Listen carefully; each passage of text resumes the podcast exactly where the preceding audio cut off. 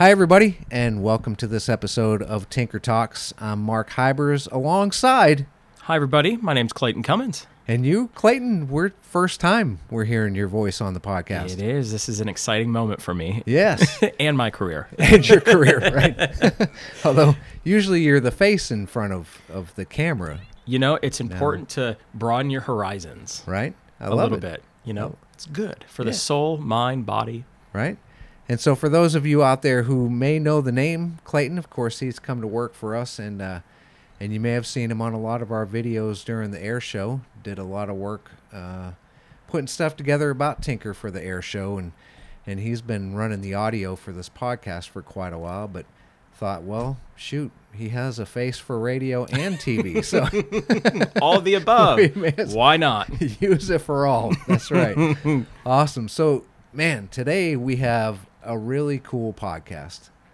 It could have been four hours if we really wanted it to be. Oh yeah, yeah, absolutely. And just word of caution, it's not four hours. No. but uh, but it could have been. Uh, we got a great chance today to talk to uh, William Piazza, and all of you out there may know him as Pete Piazza, or some of you may know the Piazza Gate. Uh, he has a gate named after him. And Clayton, how how good were the stories he was telling? And, you know, every story he told, you it just it, his face lit up. Right. He is so passionate about his past, what it was he was able to experience, and you know, talking to him, I, you were able you're able to feel that, and you're invested in everything that uh, uh, he has to say. He's been there, done it, he's seen it all. Uh, he's somebody that you should really, if you have the chance to go hear him speak somewhere, do it. Yes, absolutely. And he uh, he was just recently nominated to the Oklahoma Military Hall of Fame. Uh, the reason he's so popular around here is because he won a Silver Star for heroism during Vietnam, the Vietnam War. So, great guy. Uh, really got into a great conversation. Although we had we really cut short because we could have gone real long with him. Um, and th- and it's it's people like Pete who, uh, you know, I- you just kind of emphasize all the more. It's so important to respect your elders and the, just the stories they have and what you can learn from them. At least that's kind of what I t- uh, had taken away.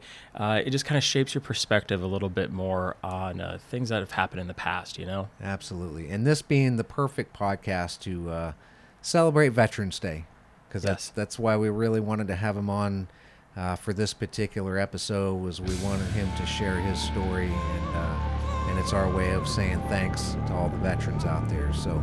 Uh, without any further ado, Clayton, if you don't mind, we're going to go ahead and join the conversation. Let's do it.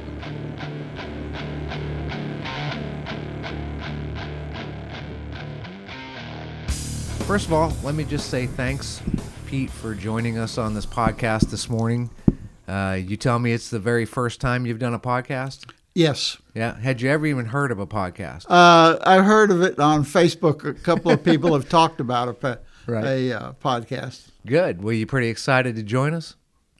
Sure. no, it's just another morning. Very modest guy. Awesome. So, what we're going to do today is is basically talk about um, your life and, and career and, and your time in active duty. Um, the one thing that we want to point out is your time in, in Vietnam and uh, what earned you the Silver Star.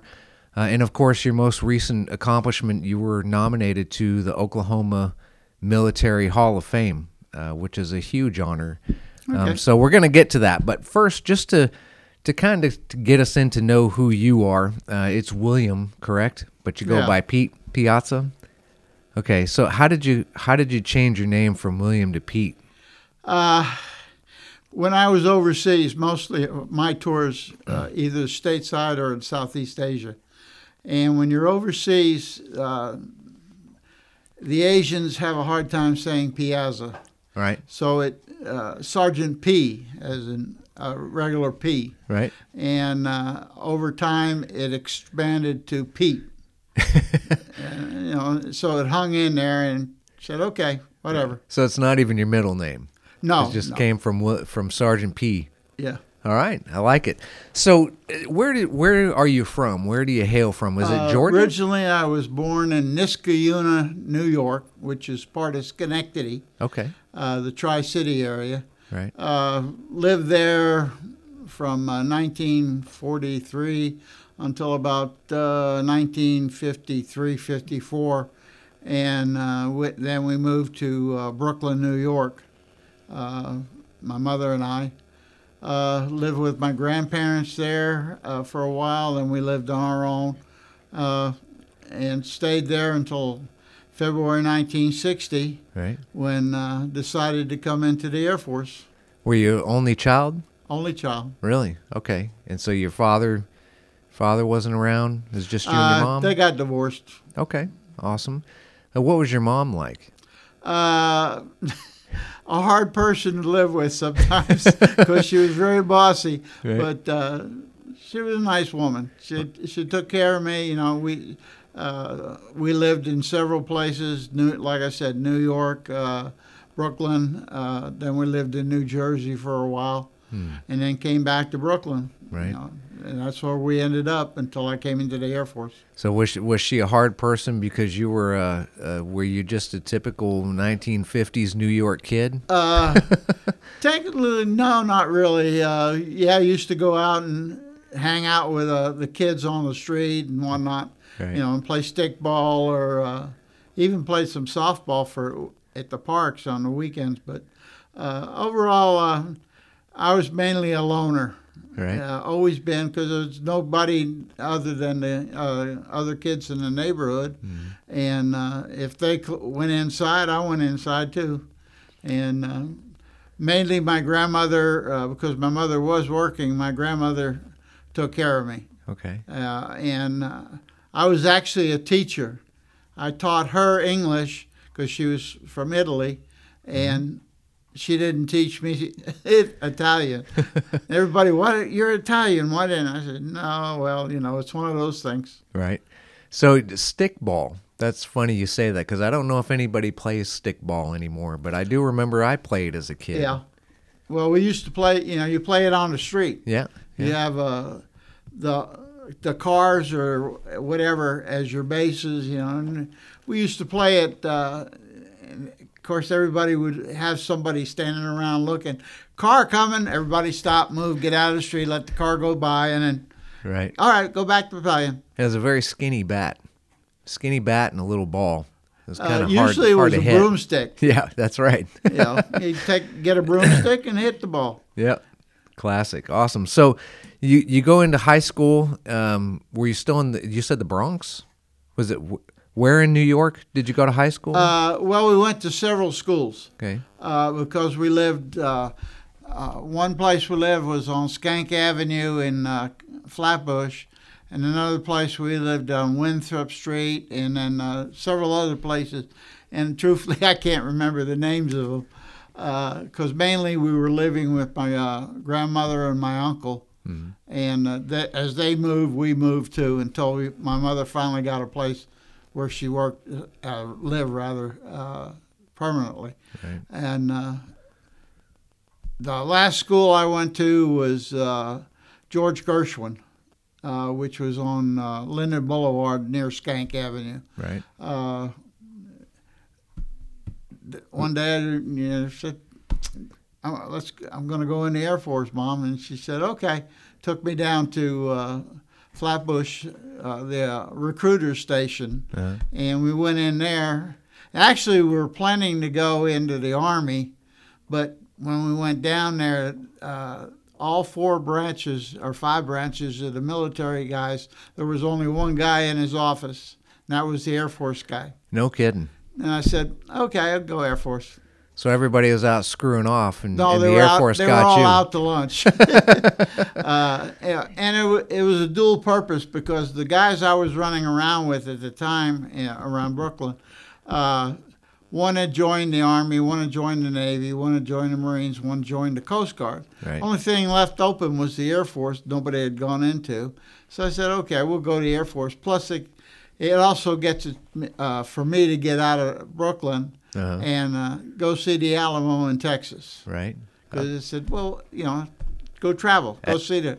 At the time, that was the big goal to see the Alamo. Uh, it wasn't a big goal, but uh, when he was talking and he mentioned about the Alamo, I said, yeah, I'm gonna like to go down there see the Alamo. You know, see something different other than the Brooklyn skyline. right. And uh, so that's what happened. What kind of high school student were you? What kind of high school student were you? Uh, the high school was basically it was a brand new school, but it was probably built about four years. No, I'm sorry, three years before we went there. Uh, all the kids from that particular area, because they used to. Uh, the other school was two high schools. You had to take a bus and or a train to get there. That's how far they were, and they finally built George Gershwin. Uh, it was okay. Uh, Were you a good student?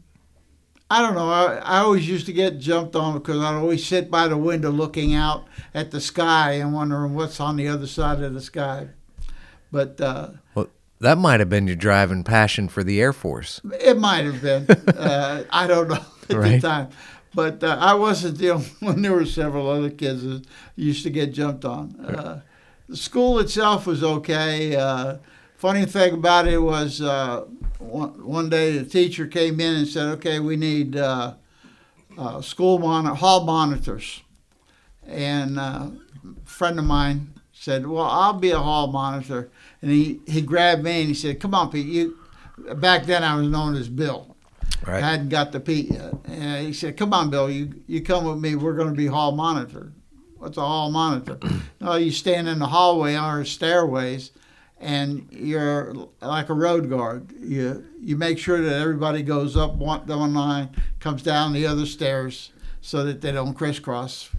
You know, that started. Okay, whatever. Right. But you get out of class 10 minutes early because you got to get your little vest put on and then go to your uh, location. Right. So I said, okay, whatever. Good. So, did you make good grades? Uh, truthfully, no. Not okay. Average grades. I was, I was an average kid, Right. uh, I think, anyway. Uh, Had nothing wrong with that. What What year was it when you when you went to the Air Force recruiter? I uh, joined in February of 60. Sixty. Okay. Uh, yeah, we went down the week before my birthday. right. uh, and which was the 18th of February.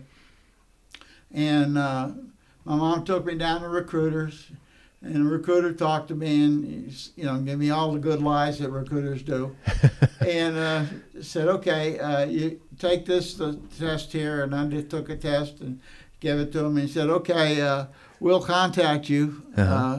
once we get all of uh, you know paperwork done." Okay, went home. Uh, it was like three or four days, and uh, we were sitting down at the dinner table on the 17th of February, and the phone rang, and I got up, I went and answered it, and it was the recruiter.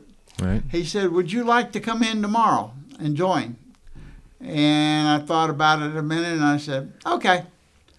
And then I went back, sat down at the table, and they asked my family asked me, uh, "Who was that?" I said, "This was the recruiter."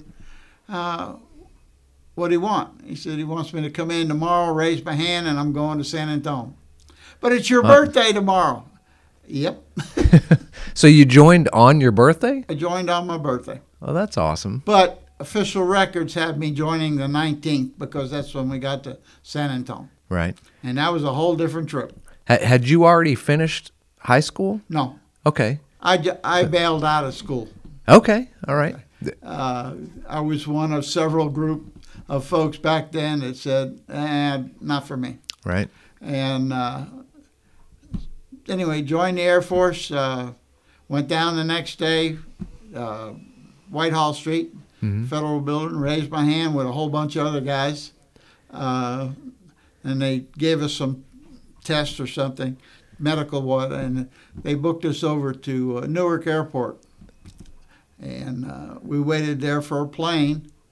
The plane came in, and uh, it was like a old C-119 aircraft, Oh. mhm. uh, passenger job, civilian.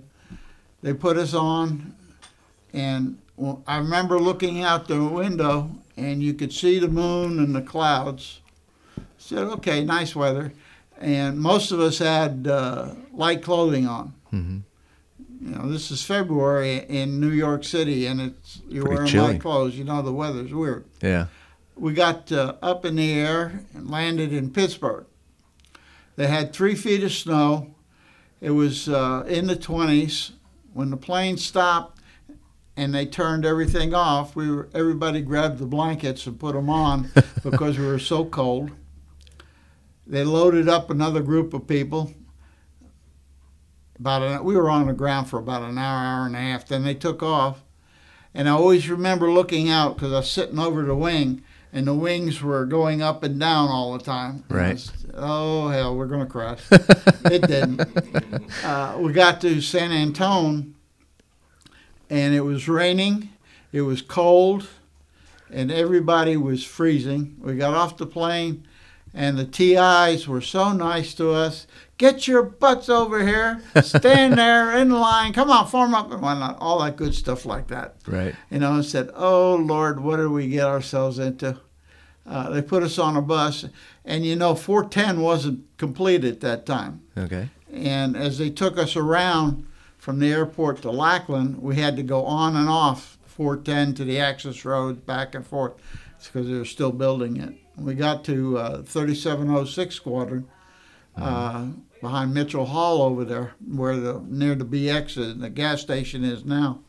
Uh, Ti jumped on us, get off the boat, uh, but don't form up, and they were nice. Then they took us to Chow. Oh, that's It nice. was, it was like about six o'clock in the morning, Right. and we got our first chow, taste of uh, Air Force chow, Yeah. and everybody seemed to be pretty happy, and also because it was warm too. Uh, and then our Air Force career started. Now the funny part about this is, we had three flights. Okay. Two of the flights were Air National Guard, uh, and they got everything. We were the active duty flight, and we got nothing. Like as far as gear, gear, equipment. equipment, everything. Uh, we didn't know why, and every Friday we would change TIs, Wow. uh, and nobody would tell us why. Right. But we finally found out when we switched from 3706 over to the 3701, uh, they were uh, deactivating 3706, and uh, that's why. but we were the last 3706 active duty, and they wanted us to, nobody wanted us. I said, okay. Uh, April, we graduated from uh, basic, Right. and they gave us basically three choices when we were in in class one time and said, okay, you can either be a cook, a medic, or I'm sorry, a cop, or a photograph. Hey.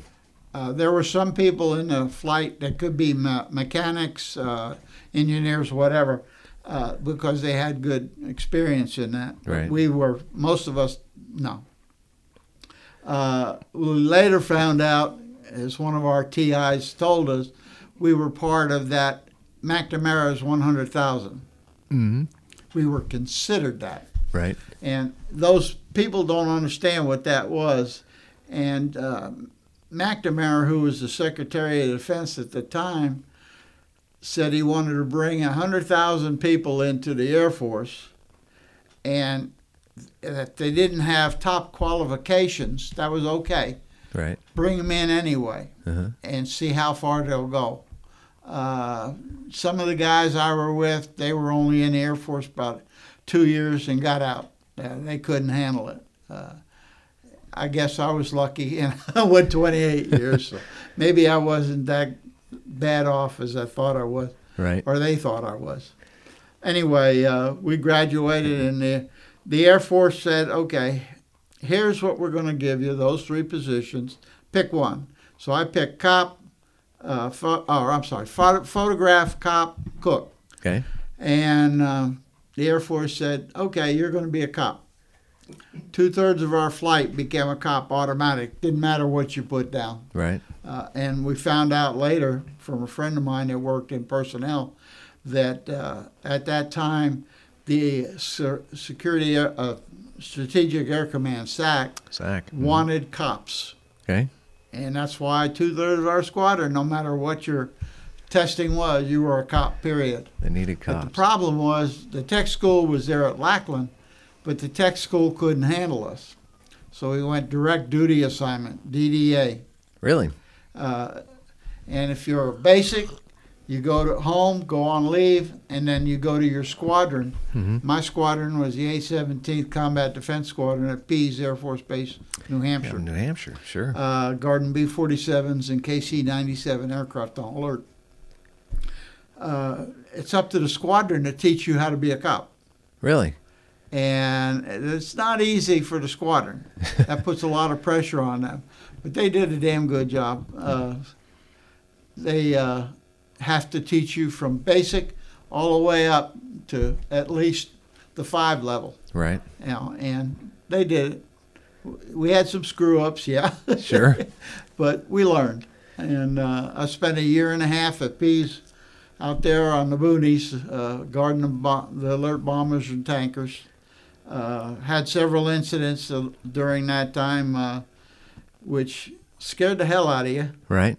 Uh, one was when the B-47 crashed, taking off, and uh, I was that one night I was I was on the SAT team, security alert team, hmm and we responded out there, and uh, Sergeant Walker, staff sergeant, posted me on the taxiway where the cra- plane crashed, and I'm standing there, and I turn around and I look, and here comes the fire department, and this big red fire truck is sliding towards me because he hit the ice on the taxiway Right. and he couldn't stop or turn. Uh, you know, so he's sliding like that.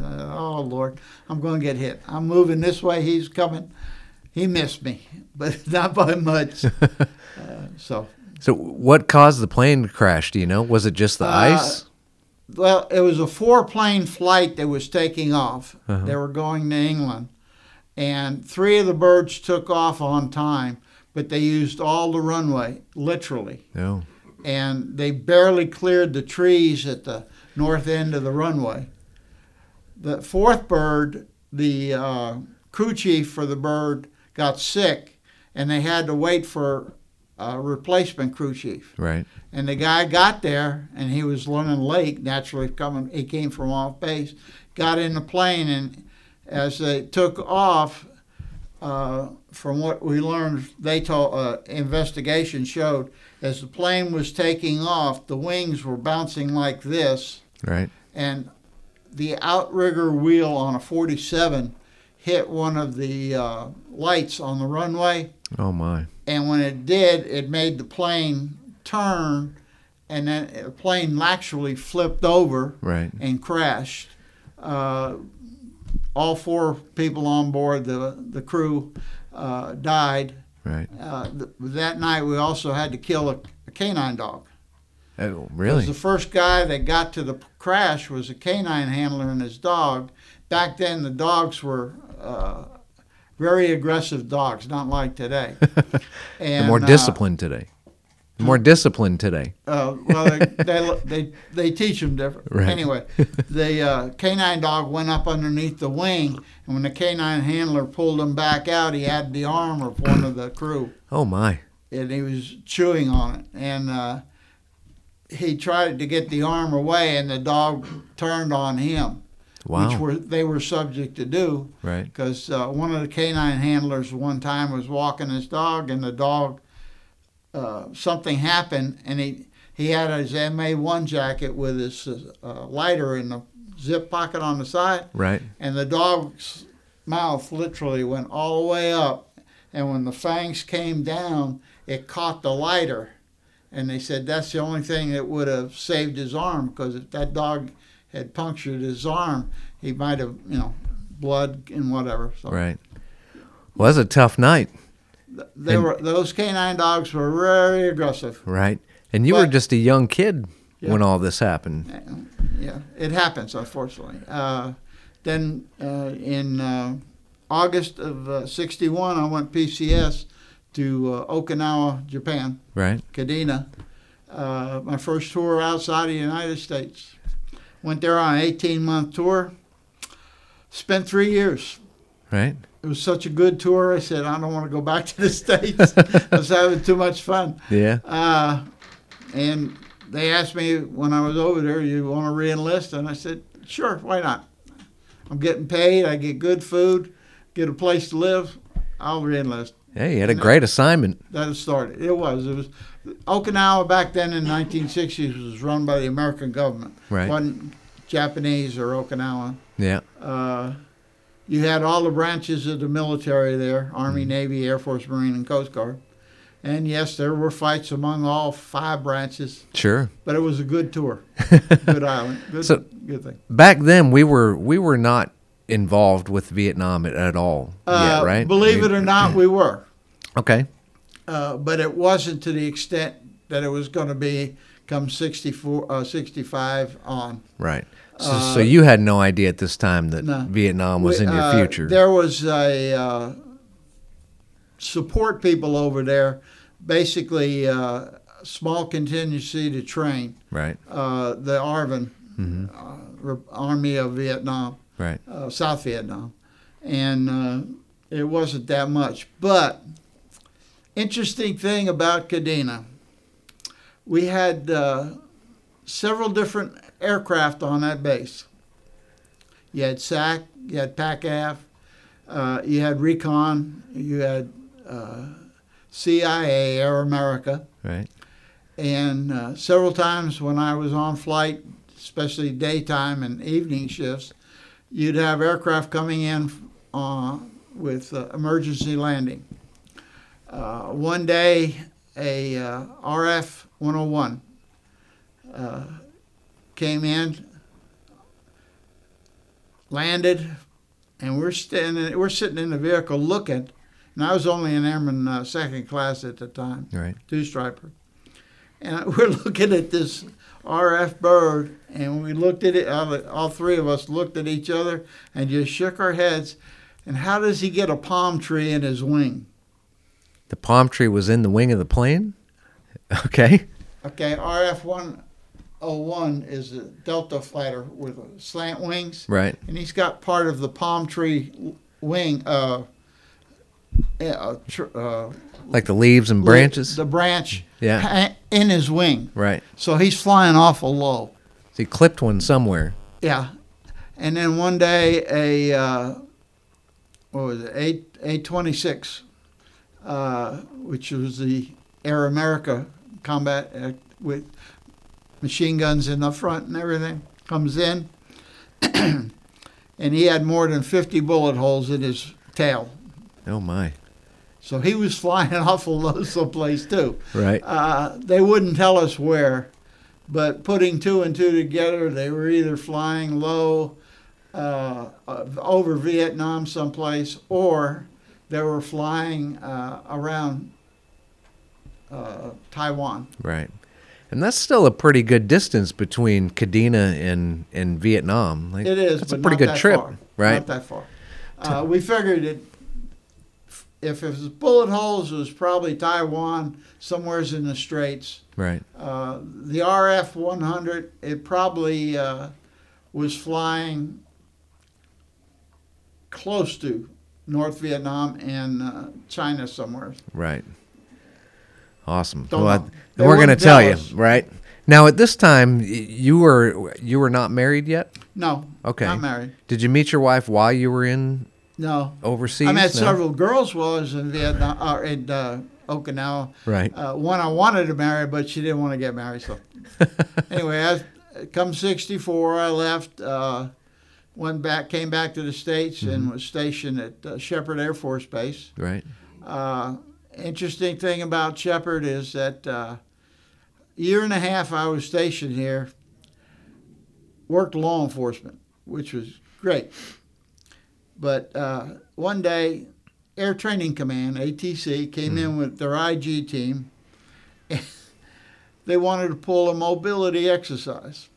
Well, back in 64, 65, mobility in ATC was not even a word anybody knew. There was no mobility. Right.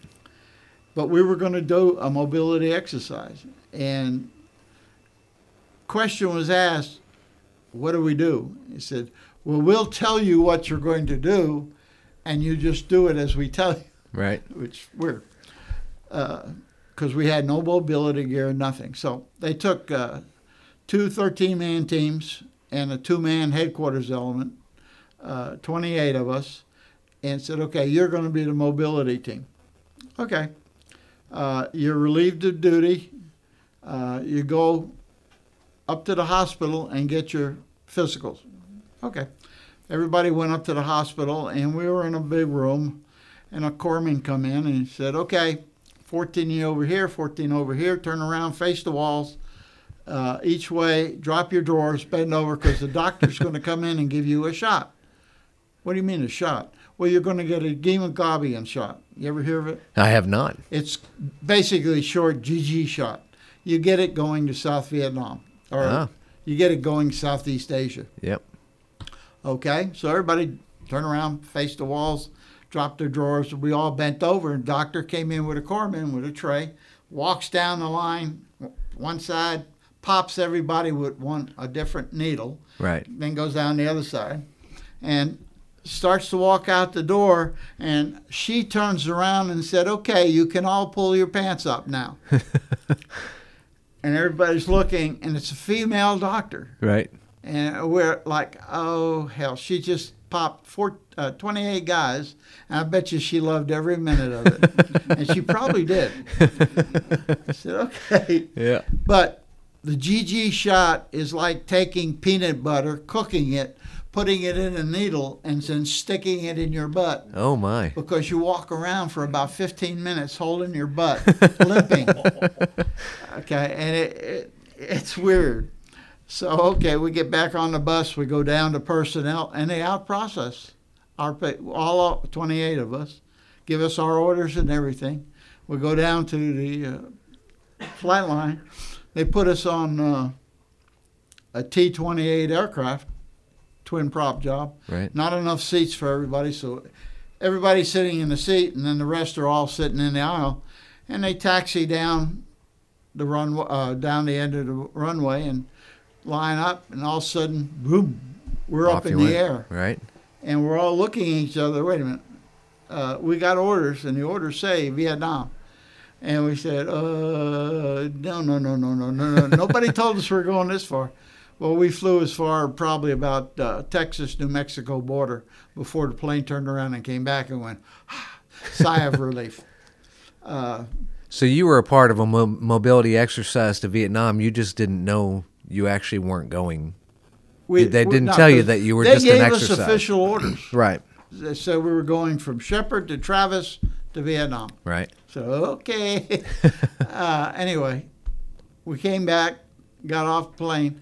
Then a problem came up. It said, "Okay, get your bags off the plane." And we all looked at each other. What bags? Oh, you didn't know. The guys that were not part of the mobility went back to the barracks because they were told, grab all the clothes you can get, good, bad, and military, whatever. Put them in any type of bag you can find Right. and bring them here and put them on the plane. That shows that you have some kind of mobility. Yeah. Well, they went back to the barracks and just opened the lockers and started grabbing stuff, putting it in the, uh, you know, AWOL bags, uh, suitcases, duffel bags, whatever, Sure. and just cramming stuff in there. So now we had to take them all back and sort all of that out, which the, the rest of the day everybody's trying to figure out where where goes what. uh, anyway, about uh, a month later, first sergeant or the orderly room calls and said, uh, "You need to come up, pick your orders up." Oh, I got orders? Yeah, okay. So I went and picked my orders up, and I asked him. I says, "Where is Phan Rang?" Vietnam. Okay, where in Vietnam? Right. And they have a map and they showed me and kind of where it's at. It wasn't posed on it, but close enough. said okay. So uh, come uh, December, uh, our PCS out of Sheppard went home on leave, and then in uh, first part of January went to Hamilton Air Force Base, California, for three days of M16 training Right. uh, supposedly. And what it was was they were they had a bunch of us there, and I said, "Okay, you're going through a uh, AZR type training. You're going to learn about the M16, the M60, M79, uh, hand grenades, slap flares, Right. because you're going to Vietnam." hmm Okay. Uh, so we had classroom training and we have weapons firing. Three days. all three days it rained in California. Come the third day, we were supposed to do an exercise. They took us and put us on the bus, drove us over to this village they had set up that looked like a Vietnamese village, Right. and said, "Okay, there is what the Vietnamese village looks like. Okay, that's Vietnamese village. Uh, what do we do now?" Well, normally we would line you all up and move you through and squad firearm ta- tactics and show whatnot. But because it's been raining for three days and there's two feet of water in the village, we can't let you go into the village. Uh, why not? Because safety said it's a hazard. Huh. Guy raised his hand and he asked, he said, We're going to Vietnam. Safety doesn't play a factor. Why is it? Because we're here in the States and safety said you can't do it. So Right. we didn't go through the village, Right. which was all right because nobody wanted to get wet anyway. Right. Uh, the next day, well, we went back, had some classroom training.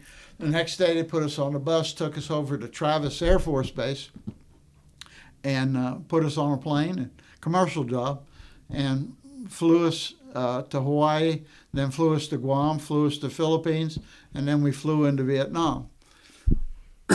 Long trip. Going into Vietnam was kind of an experience uh, none of us had had. Most of us were Air Force people on there, not all cops Right. maintenance uh, personnel and medics and whatnot.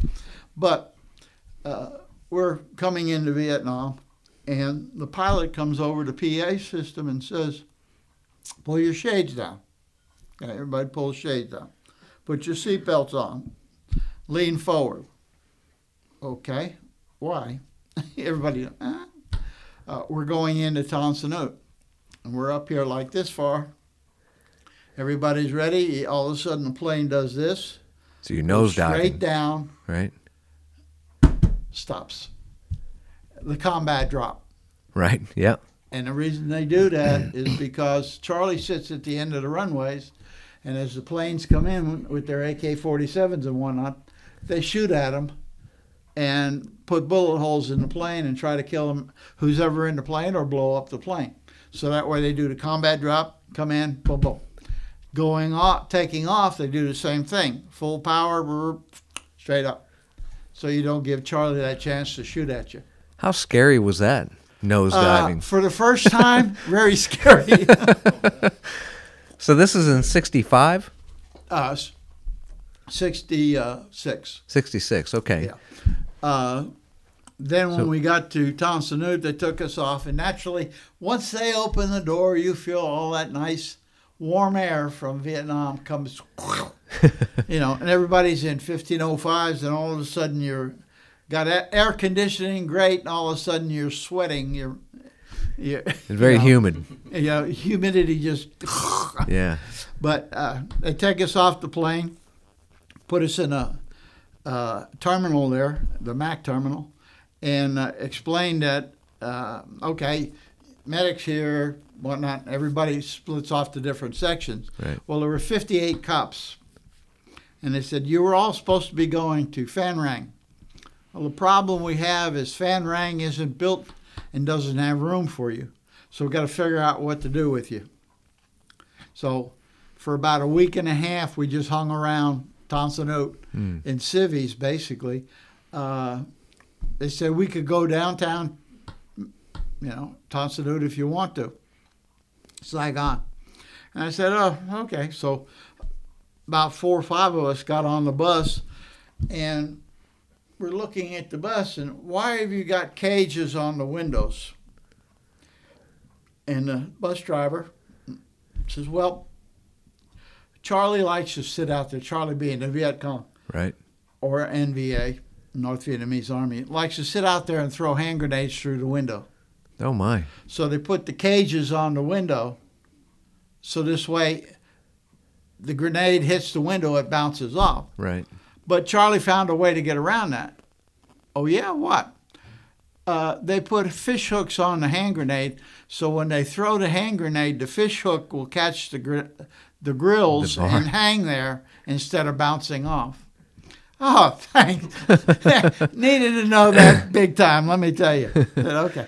Anyway, we go to the, uh, Saigon, we get off on the corner there, and the, the bus driver tells us, "Okay, you can go anywhere in the city," but he said, "If you start to see the white mice, that was the uh, the the police in Saigon. Right. They wear a white uniform, and because they're small, they call them white mice. GIs, you know how we are." Yeah.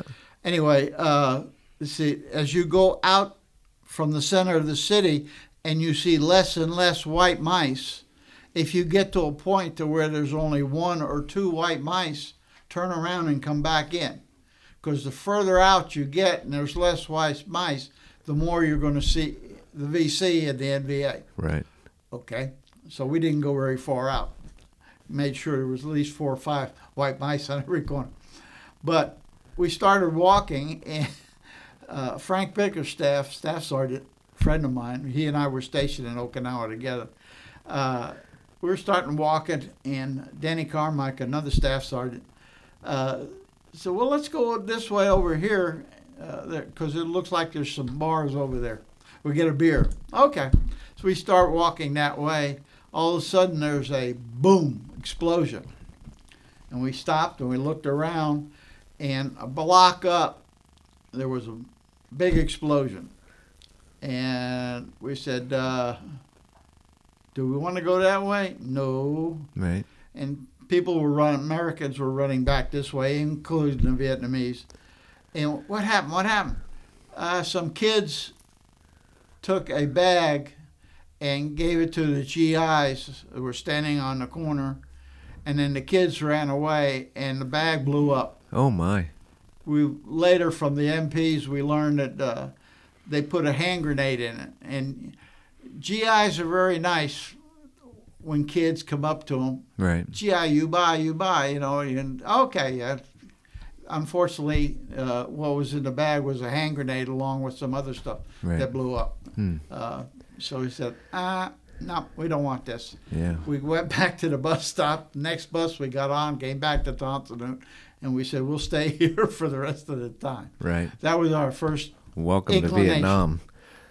So, uh, so uh, was this the area that you were at when the night that you guys got into the, the battle where you you earned no, your uh, okay uh, what they did, uh, they finally sent us to uh, Cam Ranh Bay. right and we spent our all 66 1966 at Cam Ranh Bay Uh-huh. then i came back uh, went to uh, clinton sherman air force base down here the road burns flats right uh, I, when i went in i handed a uh, orders to the commander he looked checked them out and i said uh, sir would you uh, sign the last piece of paper please he looked at it looked at me looked at it and said i will sign it but you're not going anywhere i just got there that week right and I had orders, uh, a request to leave. That's how bad Clinton Sherman Bay Air Wow. Force Base was. Mhm. There's nothing there. Uh, he signed it. I got there in February. In uh, April, I went TDY to Lackland for AZR training five days. And in May, I left PCS going back to Vietnam, right my second tour. mm-hmm. got to Vietnam, uh, was at Bien Hoa Air Base, and that's where everything changed because Bien Hoa used to get rocketed and mortared and even sapper attacks too. Uh, started out working the night shift, uh, basically eight at night to about six or nine to about uh, eight, seven in the morning. Uh, on the west side and the north side right of the base. We had four sectors. Uh, when I was there, uh, Captain Marty Strones was my flight uh, commander. And uh, one night he called me in and he says, uh, I understand that you drive like a New York taxi driver with the lights off and speed is all over the place. I was a staff sergeant at the time. right And I said, Well, some people tell me that. He says, Well, I want you to take over uh, the mobility of the resupply teams. And I said, Well, what, it, what does it entail? He told me. And I said, Okay, yeah, I'll do it. That's no problem. Uh, basically, we had two resupply teams, one east, one west. Uh, the west took care of the north, and the east took care of the south Mhm. sectors also. Uh, we drove around in a nice blue government pickup truck carrying 40 Mike Mike, uh, M16, M60, uh, slap flares, sea rats, coffee, anything we could carry. And basically, my job was, my team's job was that we would respond to any position if they got attacked to Right. resupply them. Right. And then we would go back, load up again, and then be, mo- be mobile all the time. Mhm. Uh, free reign of the whole base. Uh, So this is all inside the wire. inside the wire. Okay, Right. yep. Yeah. Uh, on the uh, 30th of uh, January, uh, about three o'clock in the morning, uh, the sirens went off, and we got called to go to CSC. Went to CSC, and uh, they said the bases from the Trang north to Da Nang air bases were under attack, Right. rockets and mortars, uh, and that every base, all the air bases in Vietnam automatically went into red alert. So we need to get the vehicles. That was another job my team had. Is we would come to work basically at five o- five five thirty in the evening, go to the motor pool, pick up vehicles and bring them to the armory and put them along the the, the armory area there, so that the evening shift, our shift when they came on, would pick up the vehicles for posting. Right. And then in the morning, they would take the vehicles back. We'd pick them up and bring them back in. Mhm. So we had some pretty long hours, at least at least twelve or more. Uh, so we got we got the vehicles and everybody the base, you know, doubled up or all the way around. Uh, no attack happened on the 30, 30th of January, only up from Nha Trang north. Uh, said, okay, so we come to work the next night. Now we were in Tet of 68, which basically is the New Year's for Chinese and Vietnam Right. uh, people. So there's supposed to be a yellow alert where Charlie wasn't going to attack. They said they weren't going to attack, but they, they lie anyway.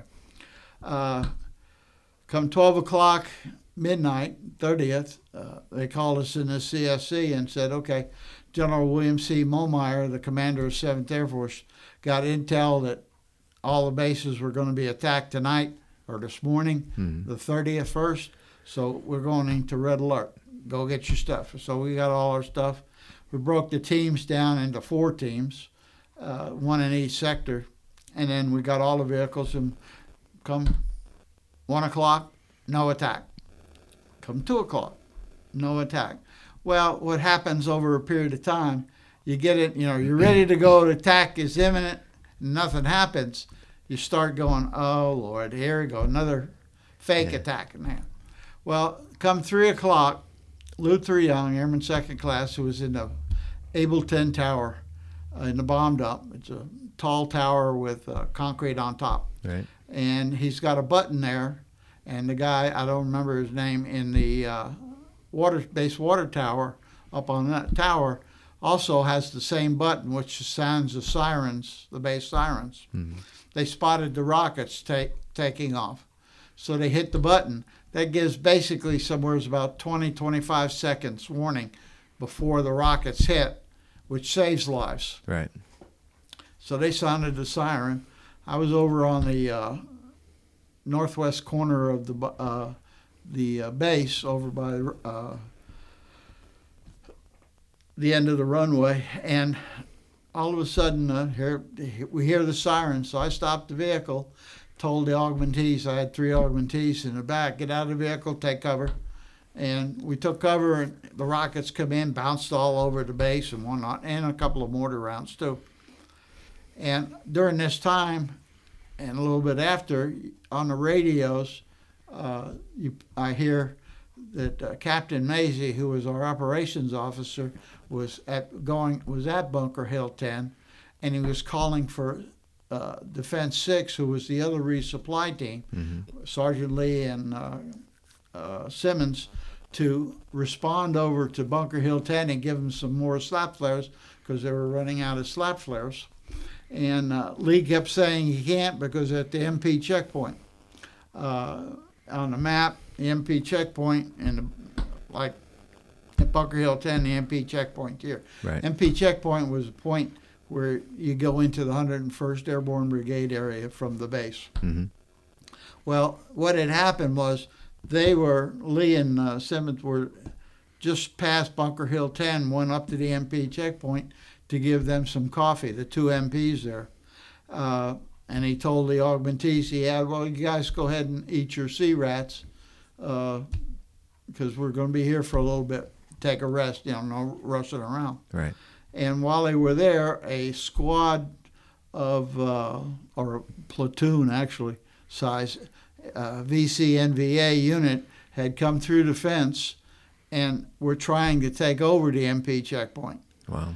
Okay, the two MPs w- were really lucky because they had two MPs, each had their 45s with three magazines and one M14 with two magazines. hmm The platoon would have wiped them out in a heartbeat, but because Lee, Simmons, and the four augmentees were there, had all that firepower, they couldn't take over that MP checkpoint. Basically, they were there trying to take it over to stop the army from coming in to help us if they were going to come in. Right. So I said, okay, I got my augmentees, put them in the vehicle, and I drove all the way from the uh, west side all the way to the east side where the MP checkpoint on the perimeter road. Uh, got there, went up to Lee. I said, "Where's your flares?" He got the flares. We grabbed them and said, "Come on with me." I left my augmentees there for more firepower, and then Lee and I went back the way I came, down to uh, where the bomb dump was. And then we turned to the left and came down to the new runway being built. I turned, went uh, left, and then went down the new runway. And a couple of canines along the runway stopped us. What's going on? I said, I don't know. Right now we got rockets and mortars that came in, and maybe some sapper attacks because we didn't know it was a full blown attack. We figured it was a sapper attack. Right. Come up behind the bomb, uh, behind Bunker Hill 10, got the slap flares, and we brought them up to Captain Maisey, and he's got everybody there, uh, mainly the NCOs, talking, trying to figure out because there's no ground attack yet. hmm Here's a flare, sir. Okay. Uh, he's trying to figure out what's going on. All of a sudden, there's a boom. And that was the first RPG round that they uh, Charlie had fired at the bunker. And it hit the sandbags, and the M60 that was on top of it just fell over and fell down on the road. Didn't destroy it or nothing, just fell there and laid there. Uh, and, you know, you got as I tell the ALS class, and I say, you got to remember, we got umpteen people there, 20 people or so, Right. and everybody 17 to about 26 years old, and only two guys had ever been in a battle, and that was from the Korean War. Right. And nobody had been in a battle other than rockets or mortars, and all of a sudden you hear a boom like, what is going on? Right. And then somebody yells out, look, and they're pointing up in the sky. And to me, I always say, I see this RPG round going over, lands and goes boom. And to me, I always thought, oh, it looked like Superman flying. it's weird, but you know. Right. And Captain Maisey automatically said, scatter. Everybody booked out to a different location uh, to cover their positions. Uh, basically, like I said, 20 people there. Uh, you had three guys for the bunker, Captain Maisey, an Army warrant officer, uh, the QRF team, Quick Reaction Force, and two fire department folks. Right. They were only there because of the, if the gra- elephant grass caught on fire, they would call the fire rest of the fire department come put it out. Well, those two guys jumped in their truck. They booked. They didn't want nothing about that area. Right. So they they got out of there. But we all scattered, and I as I'm going behind the bunker, here's the Army warrant officer sitting there on the ground, holding an M16 with an XM148 grenade launcher. And I said, I thought he was an officer, but I late uh, several years ago I found out he was a warrant officer. Right. I said, "Sir, you you know how to use that?" He looked at me and he just shook his head. No, he's a helicopter pilot. He can fly a helicopter, but he can't use an M16 Right. one four and an XM148. So I grabbed it, grabbed the ammo, and I moved over to the right. Now it, you know, the French love those bunkers. I don't know why, but anyway, the bunker's there. So I'm on the right hand side, and this is where Charlie and I start playing tit for tat. He'd already fired two. I, I heard the third round go and hit the bunker. So I moved over, loaded a 148 round in, and there's no con- everything's Kentucky windage. Right. Uh, it, the XM148 had two uh, fi- uh, triggers. One that comes back to where the grip of the M16 is, but it's outside and you can pull it. But when you pull it, it goes to the right. It pulls right. right. So you got to aim way over here to pull over fire here. The other one is where the magazine goes in. Mhm. You got just enough room for your thumb to go in and push the little trigger that's there, but it goes forward. Anyway, that's the one I I used the the the other one the the one by the the handguard first, and I said nope, trigger pop, popped up there. Uh, but you don't have the uh, infrared scopes or the scopes you have now. Right. So, like I said, it's Kentucky windage, and I'm trying to figure out how far. Uh, the distance of firing is probably from, uh, say, about here to 100 meters down in either direction. Uh, and it's so dark 30 in the morning, and you have very little light. So I'm playing, you know, hope I can hit something. Right. Uh, I fired 10 rounds. Charlie fired 13. When he fired his last round, and I waited every round hits something and I hear the boom, then I step out and I'd fire. Well, I, that 10th round, I aimed it just a little higher, popped it, it went down, and there was a big boom. And just like in the movies, they do. You see explosion, you see bodies flying in the air. Uh, everybody inside the bunker was yelling, screaming, "You got him! You got him! You got him! Yeah, yeah!" You know, we're yelling back and forth. And but what we didn't know is that 13th round hit by the eyelet of the bunker, and when it hit, it's like it hit, explodes, and then it goes through that because that's the weak part of the bunker, and it caught Captain Maisey standing inside the bunker, square in the back Right. and killed him instantly. Hmm. But he, because there was no lights and they were all firing out of the bunker, they didn't know he was killed. So he was laying on the, the floor of the bunker. Uh, at this time, we're all you know yelling, screaming, and whatnot, and all of a sudden, here comes the 145th Aviation Battalion, choppers, the Gu- Cobra gunships and the Hueys, and they're flying. And uh, that's the first time I've been that close to a Huey or a Cobra gunship. And Right. that Cobra gunship come flying over my head because I had moved from the where I was up on top of the bunker because you get a better sight of what's going on. I said, uh, I don't want to be here when that minigun's firing because I think to me he was like five feet above me firing that minigun Right. and I, I could feel rounds flying past me. I said, uh-uh, down I go. I went down into the bunker and I tripped over Captain Maisey, but we didn't know it was Captain Maisey. I asked, "Who's this on the ground?" Everybody, nobody could answer. And you're inside a bunker like this. Mm-hmm. Rounds are bouncing off the wall that they're firing, and they're hot rounds. You know, they can go down your neck and burn you and whatnot. And all that noise, and so we got to get that guy out of here. So we took Maisey out and we put him on the uh, the stair, little stairs leading out. But we has, never knew who it was because he was still face down. Right.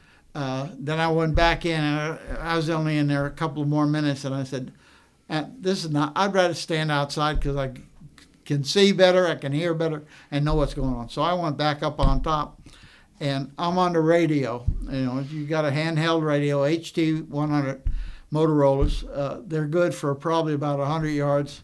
After that, they don't work, but mine work for great for some reason. Anyway, communicating CSC, Central Security Control. Uh, what's going on out there? Where you know we're firing from here, there, going back and forth.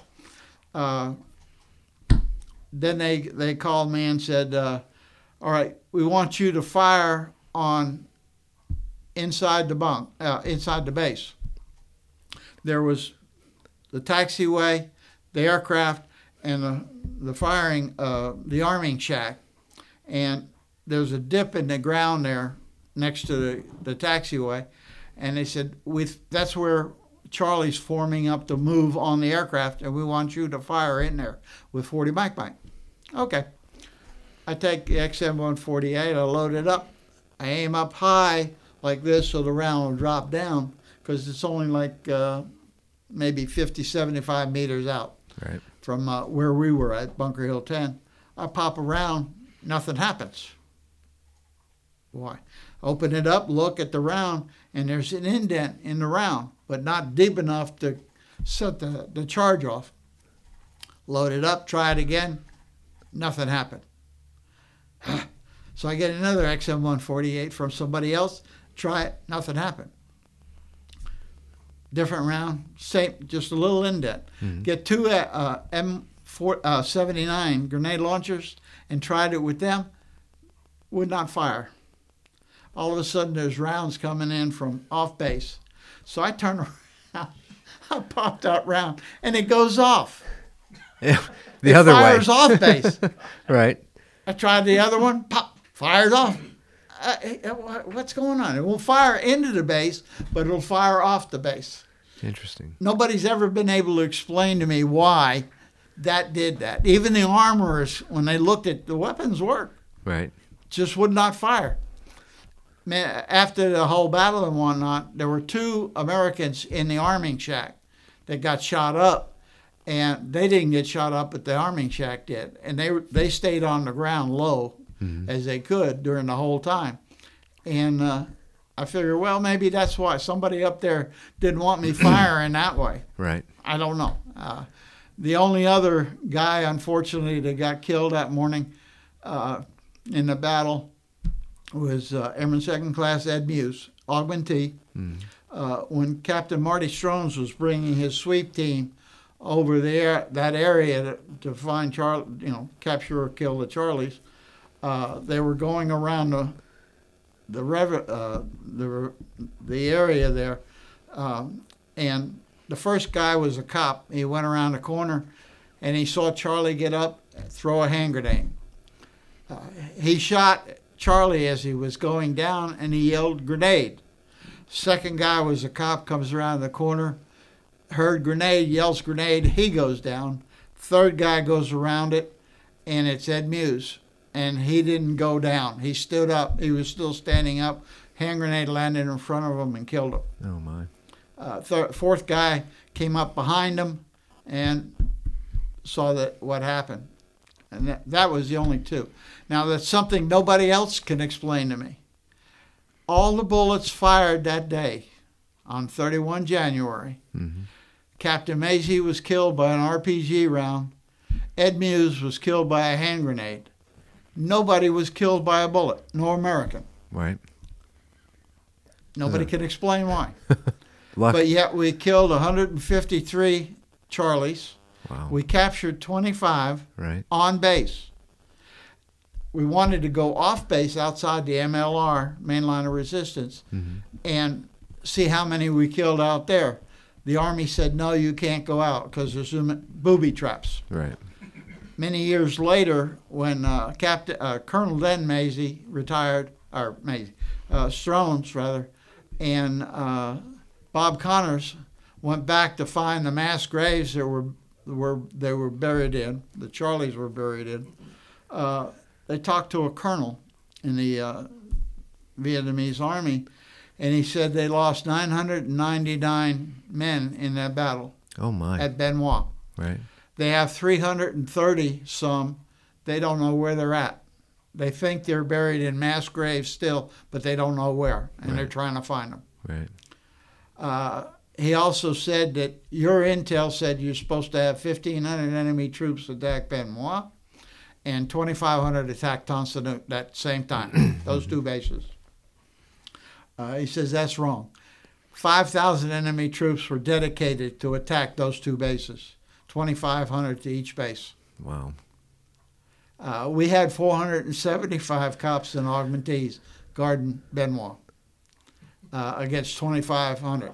And only lost two. Odds are a little off there. yeah. Uh, Tan Son Nhut had 12, 1,300 cops and augmentees, and they had a better chance, more people than we did. Right. Uh, Charlie wanted that base, Bien Hoa, very bad. Tan Son Nhut only because of 7th Air Force headquarters and MACV headquarters being on the base, basically. Right. But they wanted Bien Hoa. And the only reason I can think they wanted Bien Hoa because uh, Nguyen Cao Ky, who was the Air Force general, that was his home base, and they wanted to upset him. Right. Who knows? And and MACV wasn't supposed to be a thing back then, right? They were MACV was not supposed to be known about back then, right?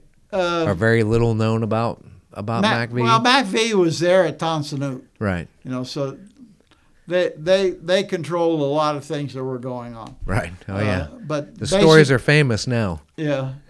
uh, basically, the attack at Bien Hoa was a three prong attack from the east, the southeast, and the west. Right.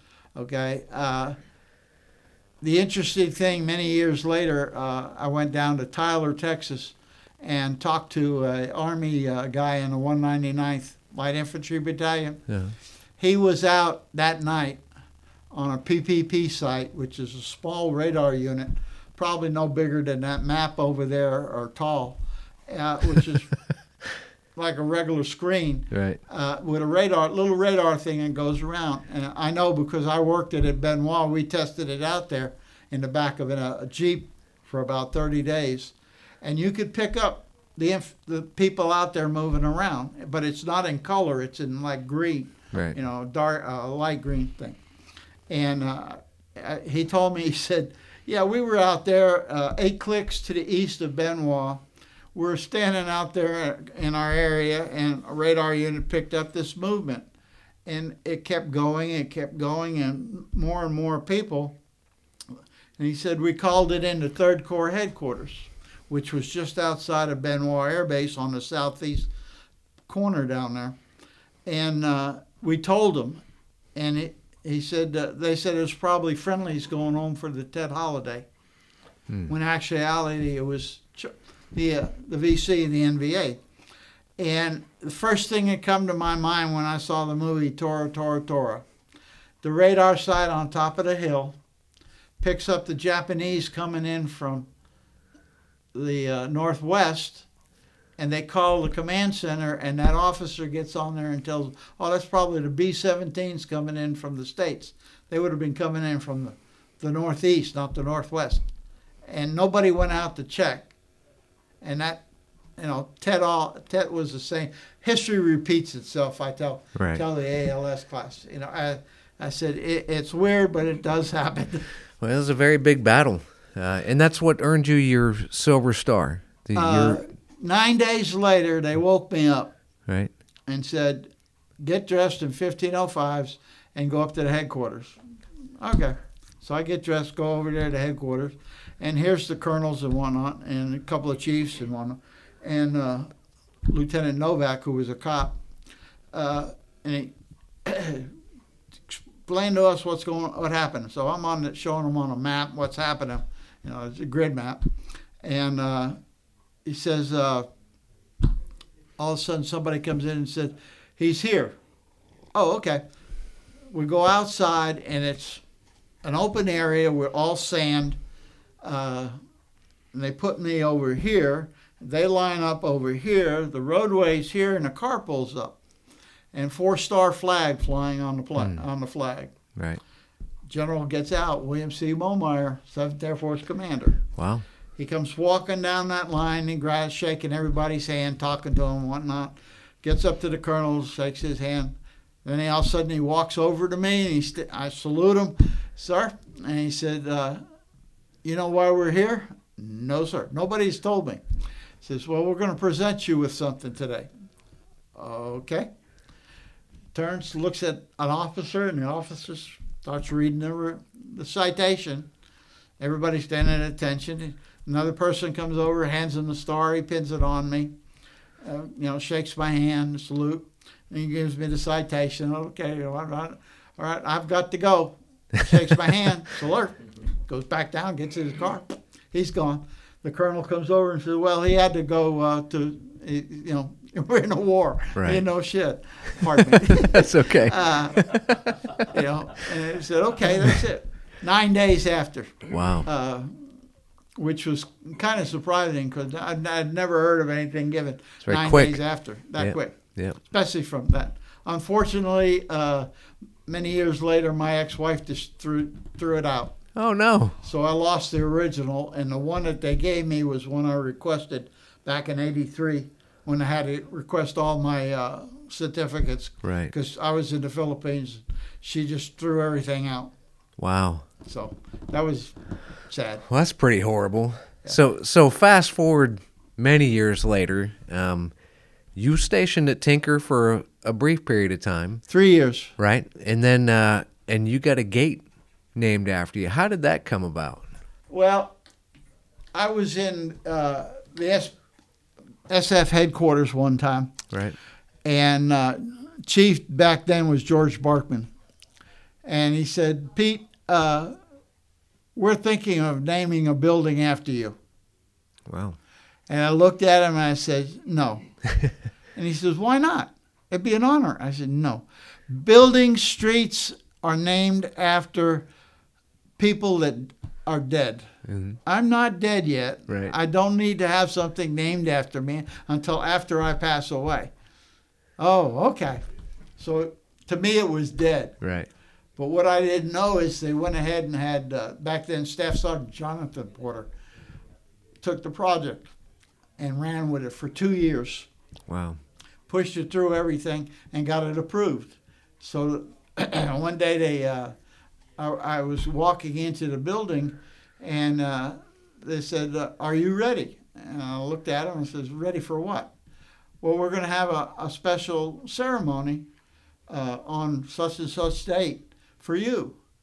And I said, "What are y'all doing? What are y'all? y- Y'all going to surprise me with something, aren't you?" And they said, "Well, what we're going to do is we're naming a gate after you." I said, "I'm not dead yet." no, no, you you got it. So uh, yeah, they went ahead and named Gate 31 after me, Right. which was nice. But another interesting thing was back in 1991. I was going into the building one day back when it was five, they were at 591, and uh, one of the NCOs uh, come walking up and uh, he said, "Pete, I just took my WAPS test." Okay, did you pass? He said, "Yeah, I even think I got your question right." And I turned around and I looked at him and I said, "My question." He said, "You didn't know you're in the on the WAPS test?" And I said, "Promotion test?" I said, "No." He said, "Yeah, you're in the P- PDG." The what? Professional Development Guide. No, no. Come on. He took me inside the training, opened up one of the magazine, the books, and on such and such page, here was my certificate with a little paragraph about the the award. Right. I said, oh, "Can I keep this copy?" Yeah. Okay. Can I get four more? Or five more, rather? Yeah. Gave me five because I gave each one to my kids. Right. Said, "Here, Dad's in." I was the only cop in the in the PDG. Still am, as far as I know. But it's gone from a whole page just down to a paragraph now. Right. But one of the uh, NCOs a, a year ago told me when he took the test, there were two questions.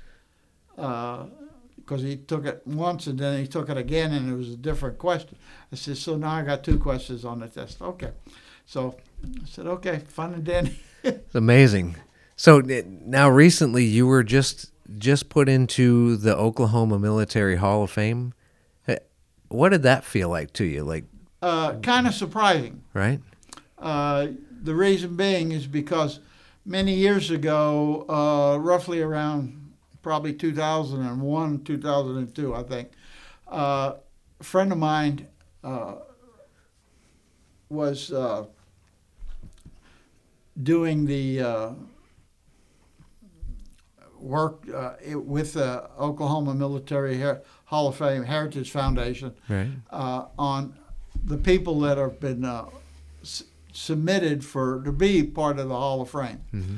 And one of the things that he said was they have a board that meets, and you sit down and you look through all the records, and you you grade the records what you think should be one through five, and then they, uh, whichever one's got the highest numbers are the ones that go forward, and it, they do twelve a year. Right. So okay, so I went and did it, uh, and it f- said fine, and you know, it uh, wasn't my thing, uh, to me anyway.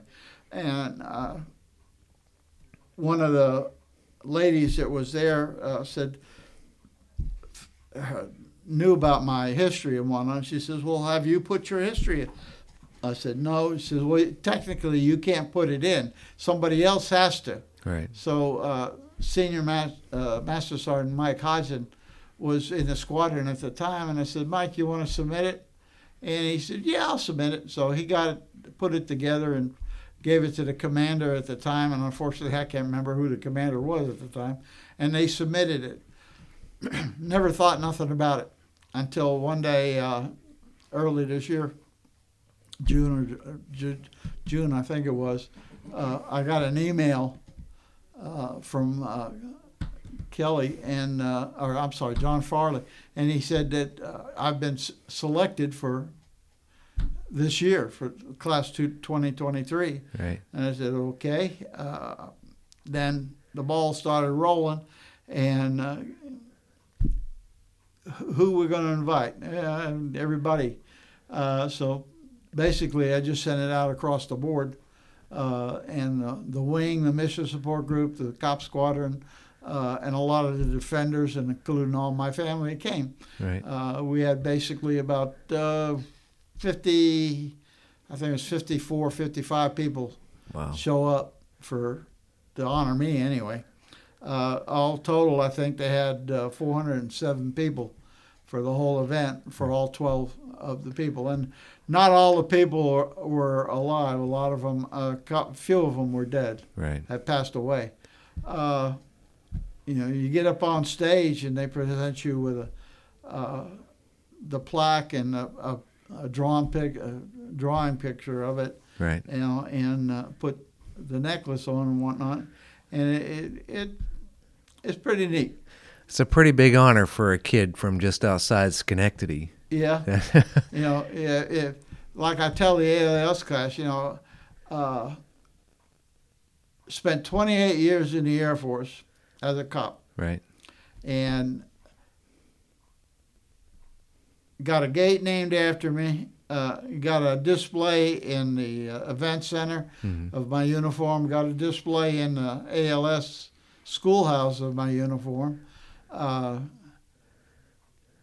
got into the uh, Oklahoma Military Hall of Fame uh, in seven different uh, magazines or books Right. and whatnot. And you know, you, when you come in and you're figuring you're going to spend four years in the Air Force, and you end up spending over 28, and all of this expands out as you go. You know, plus you get to talk. At, sometimes squadrons will ask me to come to their uh, uh, squadron to talk to the troops, the cops, Right. or sometimes even AWACS or other uh, units say, "Can you come uh, to our graduation, ALS graduation, or whatever, and talk?" you know? And so it's it's kind of interesting thing. Right. Well, the story's great. You've done amazing things. Um, I think we're gonna we're gonna wrap up here. Um, but I, before you leave, i- if there's one piece of advice you'd leave for our servicemen and women now, what would that be? And I know that's a challenging question right off the top of your head, but Uh, probably the best thing would be is that uh, take care of your personnel, your troops. right, uh, you know, airmen coming up looking for guidance from the uh, senior airmen, the NCOs, senior NCOs, and then the, the officers too. But uh, one of the things that one of the uh, uh, I can't remember what class it was. It was I think it was one of the uh, NCO uh, inductions right, for the master sergeant or the senior NCOs. Mhm. And one of the things I told them was, you know, as as a uh, NCO, you're going to have the responsibility of taking care of the airmen, but you're also going to have the responsibility of taking care of the officers, because the officers start out as a lieutenant, you know, a rudder ball, Yeah. and they work their way up, and they've got to learn the two, and that senior NCO is going to be the one to teach them. right, And the funny part was, uh, I don't remember the colonel's name, sad to say, but uh, after it was all over, you know, he come up and he says, you know, Pete, you're right. When I was a butterball, the senior NCO kept chewing my butt out for doing stupid things. right, I said, well, you know, that's the point. Is you, you take care of your people and make sure that they have their equipment and that they know what the hell they're doing right, because it's easy to screw up. You know, I screwed up many times when I was young and got my butt chewed out all the time too. Right. But you learn, and you keep right on moving. Awesome. Well, with that, thank you so much, Pete. Uh, we appreciate your time coming in here, telling us your story. Uh, very much appreciate your sacrifice and your service. Uh, you're still carrying on like a 20 year old, and uh, that's great. We, yeah, my wife told me that too. we look forward to seeing you around for a great many years to come. Thank you so much. oh, my pleasure. Thankful. Thanks, Pete.